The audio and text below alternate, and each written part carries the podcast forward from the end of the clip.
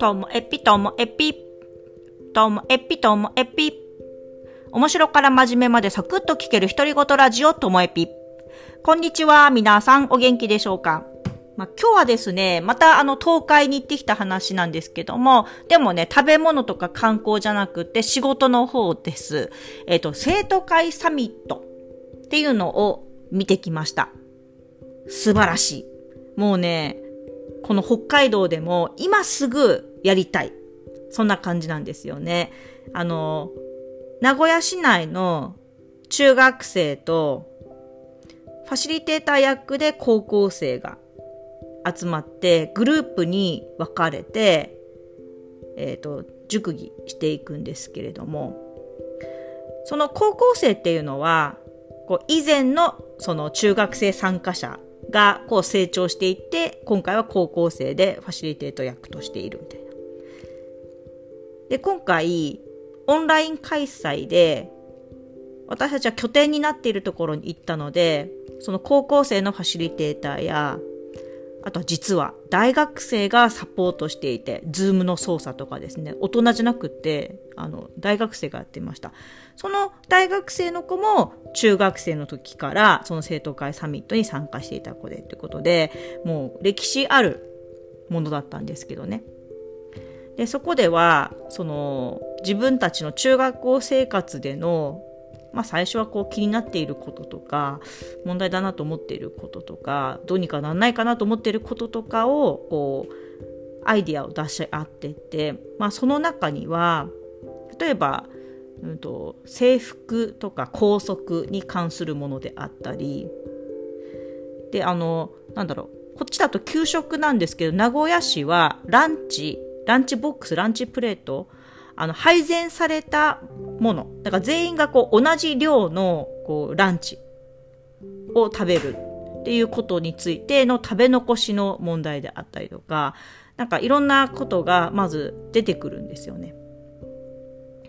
で、そこから今度はこう最終的には自分たちのアクションプラン、その背景、目的などを含めて発表するんですけどね。で、その中学生は2年生と3年生がごちゃ混ぜで参加していて、高校生のファシリテーターがいるっていうので、まあね、すごいなと思ったポイントがいくつかあるんですけども、その話し合い自体の雰囲気として、みんなが自分たちのこう考えていることを自然な形で言葉にしていき、誰もそれをこう否定することなくまずはしっかりと受け止める。その上で自分の話もこう重ねていく。だから対立するとか議論するとかっていうじゃないんですよね。それは違うと思うとかそういうことではないですよね。で、えっと、だから中学2年生と3年生って普通にいたらお互い学年ってやっぱり意識するでしょ同じ学校の人だったら。特に。だけどね、ここでは2年生も3年生も関係なく発言していく。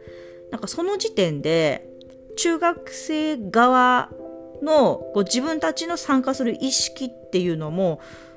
これ素晴らしいなと思ったし、高校生がそういうあの今までやってきた流れっていうのを大事にしているからこそそういう空間を作れてるっていうのがすごいなと思ったのと、高校生はこういろんな意見が出てくるんですけども高校生がハンドリングしてなんか決めにかかるってことはしないんですよね。みんなにどんどんどんどん話をさせてあの自分がまとめるっていう感じじゃなくてみんなに少しずつこうまとめさせていく。